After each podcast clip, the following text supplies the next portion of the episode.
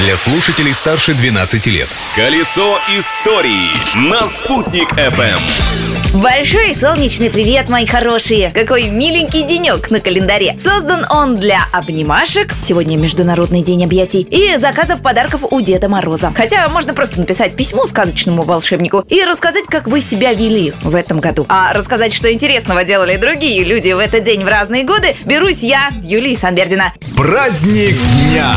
Сегодня отмечается относительно молодой праздник, напоминающий о древнем произведении. 4 декабря в Кыргызстане празднуют День национального эпоса «Манас». У нас в Башкортостане тоже есть такой основополагающий народный эпос – Кубаир Урал-Батыр. Он является одним из семи чудес Башкортостана. Включен в список нематериального культурного наследия Международной организации тюркской культуры и является кандидатом на включение в список шедевров устного наследия человечества ЮНЕСКО. А праздника в честь эпоса нет, а должен быть, уверена доктор филологических наук, главный научный сотрудник Института истории, языка и литературы Розалия Султангареева. 22 декабря можно объявить днем эпоса Урал-Батыр. Это зимнее солнцестояние, а эпосы раньше наши предки всегда говорили только зимой после заката солнца. Рассказывание летом не разрешалось. Считалось, что когда землю закрывает белый снег, это и есть белый саван, символ смерти временной, и предки, в том числе и духи героев, батыров, в это время спят и они нуждаются в укреплении их духа, посылании им молитв, которые читались в форме кубаиров, сказаний. У башкир была присказка «Больше рассказывай о своем батыре, тебе вернутся твои силы».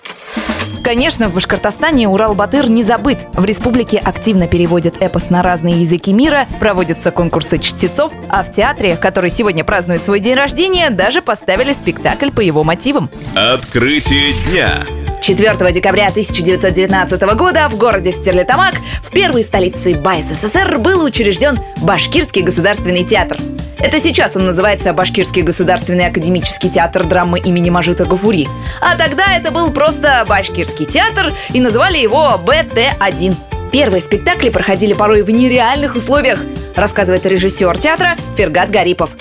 В 2019 году, когда театр только зародился, в Тимясово артисты играли спектакль, а тогда еще гражданская война. И за время концерта власть за стенами здания менялась три раза за час. И артисты после своего выхода выходили на улицу, брали в руки оружие, участвовали в перестрелках, затем возвращались на сцене и продолжали свою игру. Вот в таких условиях зарождался театр. Сегодня Башкирскому государственному академическому театру драмы исполняется 101 год. Еще один день, еще одна возможность, сказал как-то именинник этого дня, мотивационный оратор и писатель без рук и ног Ник Вуйчич. Еще один день, еще несколько историй, скажу я, Юлия Санбердина. Так что до встречи завтра в то же время. Колесо истории на «Спутник FM.